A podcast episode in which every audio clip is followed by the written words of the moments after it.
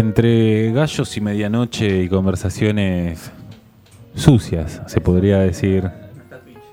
Qué suerte que hoy no está Twitch, qué suerte que, que, los, que las pausas no salen al aire.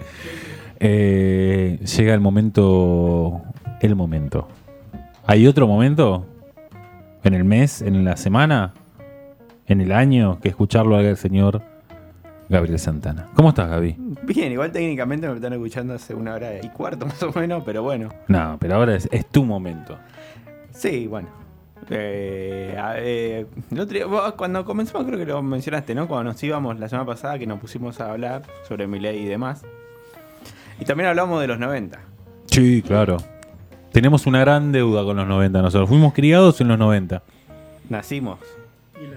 Y criados, eh. Criado más o, más o menos. Yo sí, Bueno, yo vos sí, Yo soy las tor- Yo soy el programa de las tortugas ninja, ¿entendés? Yo me siento más de los 2000 que de Yo los fui el 90. programa de las tortugas ninja. ¿Qué, por- qué programa de las tortugas ninja? Había un programa de las tortugas ninja, boludo. Desconozco. En Canal 13. Había un. Ahora ya te lo busco, te lo googleo. Sí, algo así. Vos ibas y estaban las tortugas ninja.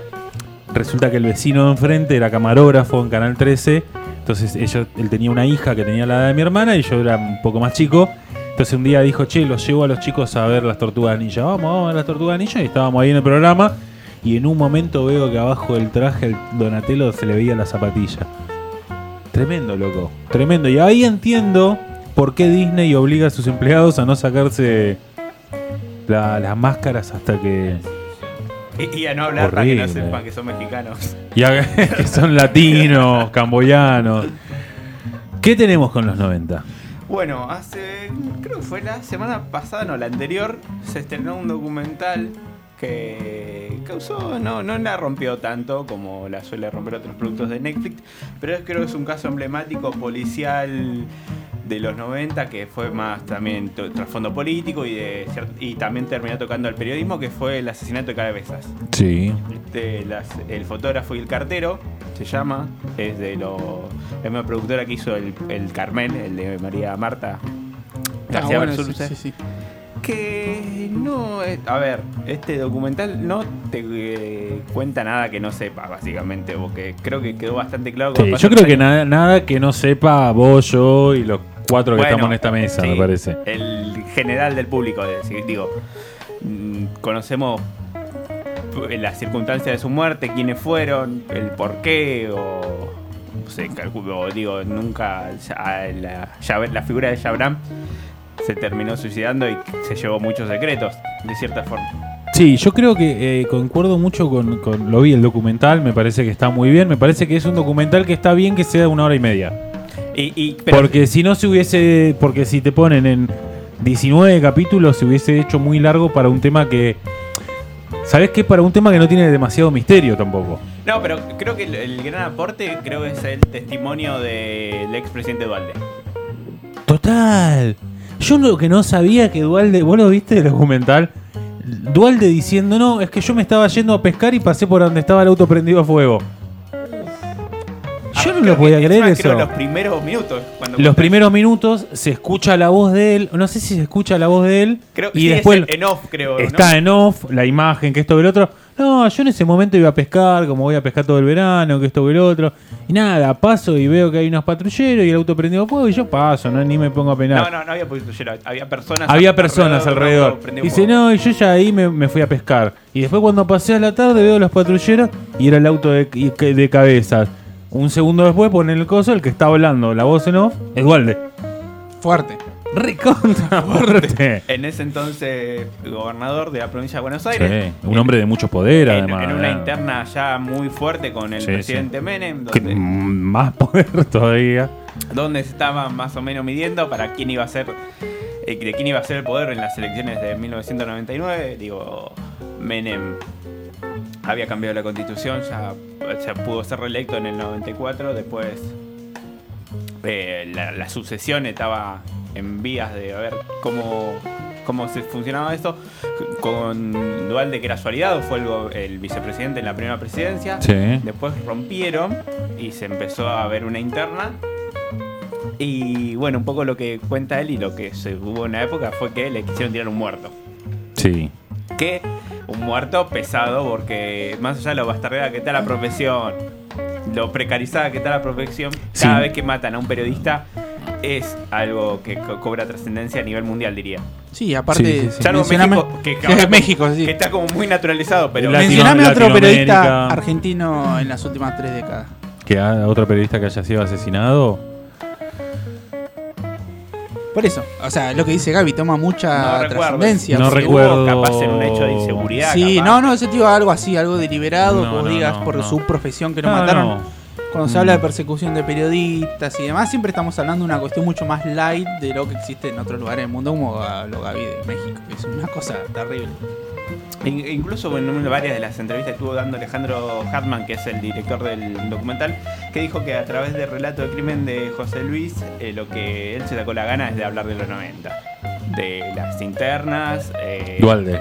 Dual de Menem, se, llega a, contar un poco de lo que venía haciendo la cobertura de noticias sobre la maldita policía, cuando nace el, podamos, el término, con sobre todo el enojo de la bonaerense, que fue estuvo muy implicado en el crimen, sus, sus efectivos policiales, que terminó con Dualde haciendo la creación de 18 departamentos eh, judiciales en todo, eh, policiales en toda la provincia como para sacarle un poco de poder y una reforma.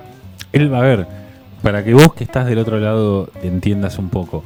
Si naciste años después, eh, igual yo era muy chico, no, obviamente no tenía. En el momento de cabeza yo tenía 10 años.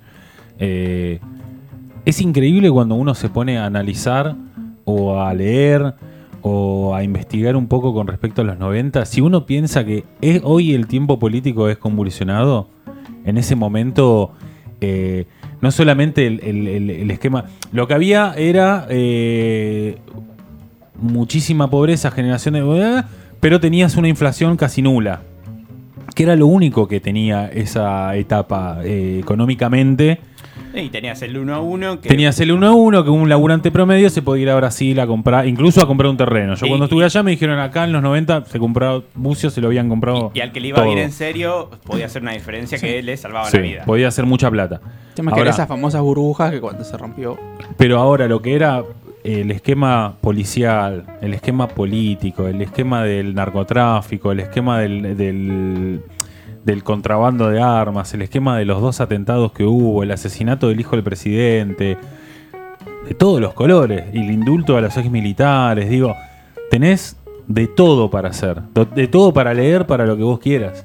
Este fue uno de los casos que yo concuerdo mucho con eso, con también, eh, viste que eh, no es el hecho que logra la fractura, pero es el hecho que se, que se presenta antes de la fractura, el último hecho que fra- termina de fracturar todo, ¿no? Un poco. Sí, incluso eh, tiene un papel trascendente Caballo que iba a participar del documental, después no participó.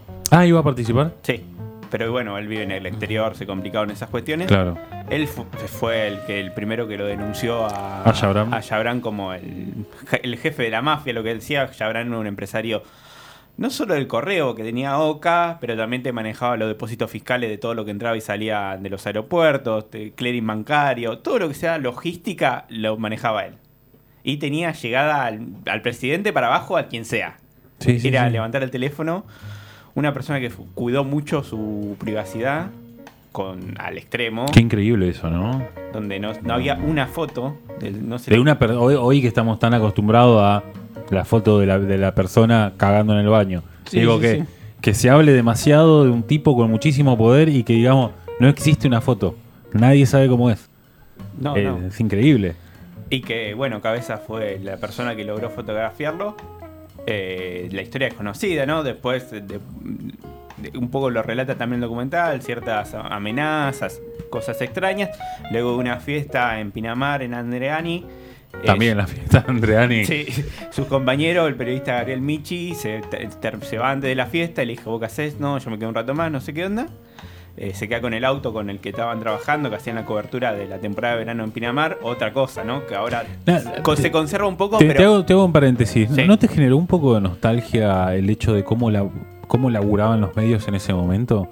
Decir, laburar en una revista como Noticias, no sé. Sí. Y. Nostalgia de algo que ni siquiera vamos, ni conocimos ni vamos a conocer. Esto de decir, yo laburo No existe, haciendo, sí. Haciendo el laburo en noticias y puedo estar tres semanas haciendo una investigación y mi laburo son tres semanas, un año, un mes haciendo esa investigación y dándole prioridad únicamente a eso. Y ahora te mandan un periodista, te vas a temporada de verano y es un periodista, lo sumo dos y recontra, viviendo en un hotel de mierda, está Sí, sacando sí, nota. sí. Y si lo mandan y no compran fotos de alguien de allá y punto, nada más. Y eh, te, te genera esa nostalgia de un mundo que nunca vamos a conocer. Bueno, es Bueno, le decía que era el, el punto de encuentro de todo el poder político, económico y demás. Ahora un poco también, pero menos. Eh, Pinamar, eh, bueno, Era una, una, no sé si lo dicen en el documental, pero lo que yo tengo entendido, Pinamar se intentaba posicionar como una competencia directa a Punta del Este, que era la otra costa también donde había muchos empresarios, mucho poder. Sí, se puede hacer la comparación. Bueno, finalmente él se termina yendo. Lo que cuentan también en el documental es que casi llegando a lo que era su casa, es que es interceptado por estos. Esta banda delincuente bastante lumpen eran además. Eh, lo Sí. terminan esposando. Después, obviamente, ya lo trasladan hasta General Maradriaga, al costado de la ruta, donde suma ahora hay un, un- como una especie de homenaje, un cartel que bueno lo además de matarlo después incendian el, el, el cuerpo y todo el- lo que ve Dualde cuando iba a pescar Claro. y, y ot- y otra cosa otro, otro testimonio importante de Dualde es cuando Para mí lo contó por si alguien lo contaba. Sí, como lo vimos a Dolde por ahí, dando vueltas. Para mí lo contó para por si alguien lo contaba. ¿Viste cuando te dicen, che, ¿qué hiciste el sábado a la noche? Y vos decís, ¿qué hago? Digo, ah, ya fue, digo la verdad, porque si me vieron. Que, sí, sí. no y la otra cuando él se entera digamos quién podrían haber sido los responsables que a partir del custodio de un senador que lo invita a comer un asado a ver un partido de la selección Muy raro.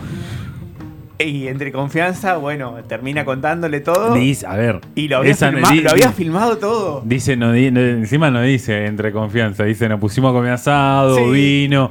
Lo habrán tenido al tipo hasta las 5 de la mañana dándole matraca y, Y, y lo tenía todo filmado. y lo tenía filmado, sí. Ahí terminó comunicándose con los investigadores, el fiscal de Dolores y el juez. Bueno, el, el proceso conocido, ¿no? Después de una larga investigación se pide la, detención de, de Shabram. Él permanece prófugo y cuando lo encuentran en una estancia en, en Entre Ríos, eh, su provincia natal, antes de que lo detengan se pega un tiro con una escopeta. Algo que, que Seba, si no me equivoco, hizo lo de los mitos. Sí, sí, está sí. en Spotify, como todo eso que. Esas dudas que se generaron de si está vivo o muerto. Eh, Siempre que muere en circunstancias particulares una figura pública de cualquier índole, está las, eh, la conspiranoia de que en realidad no está muerto. Pues se decía que Néstor no estaba muerto porque lo velaron a cajón cerrado. Sí, sí, sí. Pese a no haber tenido- Bueno, pero. O sea, digamos, de todos, o sea, desde lo más insólito, tipo Elvis, no sé, qué sé yo. Siempre que fallece una figura Sí, eh, sin duda. pública, s- te Ah. dicen que no está muerto. A mí me uno- parece que también hay algo que es verdad, eh, que si hay, había una persona con la cantidad de recursos suficientes para, para simular su propia muerte, era Yabrán. Incluso el, el periodista Gabriel Michi cuenta que dice que en algún momento tú, le generó dudas Sí. y que bueno, después. Después lo que él termina diciendo es, bueno, un tipo con el, con la personalidad, con la psiquis, con el, con el, el temperamento, todo, un tipo como Yabrán, claramente podía hacerlo. Y también eh, Podía investigó lo que fue la trayectoria de sus empresas. Y como que no encontró nada raro, como que hay alguien manejándolo en las Islas Caimán, ponele. Claro. Pero si había algún tipo con el poder, vuelvo a decir, Sí, si había algún tipo con el poder suficiente para poder simular su muerte y que todo te quede ahí y que no necesitaba manejar más empresa, que seguramente tenía guardado millones y millones de dólares en cualquier lado, seguramente en un paraíso fiscal, era él. Sí. Yo soy uno de los que dice, No sé. no sé, me, me da todo de dudarlo, ¿eh? de verdad te digo. Sí, después, bueno. el- Samit se fugó, loco, Samit. Abel él dijo A que se. Sí. Eh, lo- el final que capaz también es conocido, pero las personas que no están tan empapadas con el tema es que sus responsables fueron condenados y más allá de haber recibido prisión o reclusión perpetua, depende del caso, ya están todos libres. E incluso la persona organizadora que fue preyeso eh, se recibió de abogado en la cárcel y bueno, si bien está en libertad condicional, eh, hubo regulos todos estos, últimos años, sobre todo por la familia de cabeza que lo, eh, denunció, que ya estaba ejerciendo cuando no podía por estar en condición, en libertad condicional. Ese es otro tema que también digo. Yo lo creo, honestamente, digo, el, el, crimen atroz que, ocurrió, realmente lo creo que alguien dio la orden de decir, che, denle un susto para que no rompa más las pelotas, y esta banda lo que hizo fue y, se pasó rosca, y se pasó de rosca. Eso también lo creo, porque... Sí, digamos, no eran profesionales. No, no, no, por eso me parece, viste, y no. Eso también lo creo, que para mí se les pasó recontra de rosca y no. Además de profesionales en el mal sentido de la palabra. Sí, sí, sí, obvio, en el, en el afano, digamos. Era gente que se dedicaba a eso, sí. Sí. Era una bandita de los hornos que lo dijeron, tener como que hacer esto y bueno. Lo hicieron mal. Igual me, me causó sorpresa lo del anagrama. Lo de, lo del, no, ese también, ese, ese del mito de que la marca de ropa Sí. eh, con, por Chabran, no, el anagrama de una vez que los matan, llaman para el cumpleaños de Luna, que es eh, misión cumplida. Ah, mira. No, le- no le presté atención a esa parte. Eh, llaman al, al que manejaba la, la- a Ríos, que era Sí. el encargado de la seguridad de Chabran, para saludar el cumpleaños de una tal Luna. Y si juntas todas las palabras, es misión cumplida. Mirá vos. Me convenciste. Me convenciste que hay que verlo. Es muy bueno. ¿De, en qué No, no, de que está vivo. Sí, viste. Es un tipo que pensaba. es- Bueno, la casa que él tenía también era un anagrama de Chabran, ¿no? Eh, no, al revés era. Al revés. Eh, Chabrana. Na. Narvay. Narvay, porque era Chabran al revés. Un tipo que le gustaba, bueno, un tipo de mucho poder, ¿no? Y con sus extras- ex- excéntricos también. Claro, Sí, cuando sí. tenés plata y poder es fácil ser excéntrico. Si, Sí. si lo haces vos que sos pobre y no sos nadie, sos un pelotudo. Un loquito. Sí, sí, sí. sos un mañoso. Mira, para ahí un loquito. ¿En qué plataforma está hoy? En Netflix. En Netflix. Está Y como vos dijiste, se ve rápido. Es de una Lo voy a hora- ver. Una hora y media. Una hora y media. Eh. re- refleja mucho también lo que era la política y el, el- el- el ritmo cambiante de los 90. Eh, Y también marca todas estas cosas que quedaron como sin un- respuestas claras, como lo- los atentados, Embajada de Israel y AMIA, la muerte de Carlito Jr., después las explosiones en Río Tercero. Sí, Como sí. que Muchas cosas que pasaron en los 90 y quedaron ahí sin... Que podría ser Y toda que- una película de Scorsese. y que esto termina siendo un caso en el cual eh, hay una resolución y hay un porqué y hay un victimario y hay una víctima y se puede comprobar el circuito que se hizo eh, y que tiene un final eh, a, eh, a los Scorsese también, ¿no? El tipo Sí, sí, sí. volándose la cabeza en, el- en el- en la casa en el campo o no, no lo sé, lo dudo yo, eh, pero el- la trama de poder es, es, es muy es muy casino, ¿no? Casino, buenos muchachos. No, Casino arranca así, sí. Casino arranca así. Casino arranca con un intento de homicidio. Bueno, vamos a, a despedirnos. Eh, le robamos un minuto a Lucho, pero hoy está mansito con el tiempo.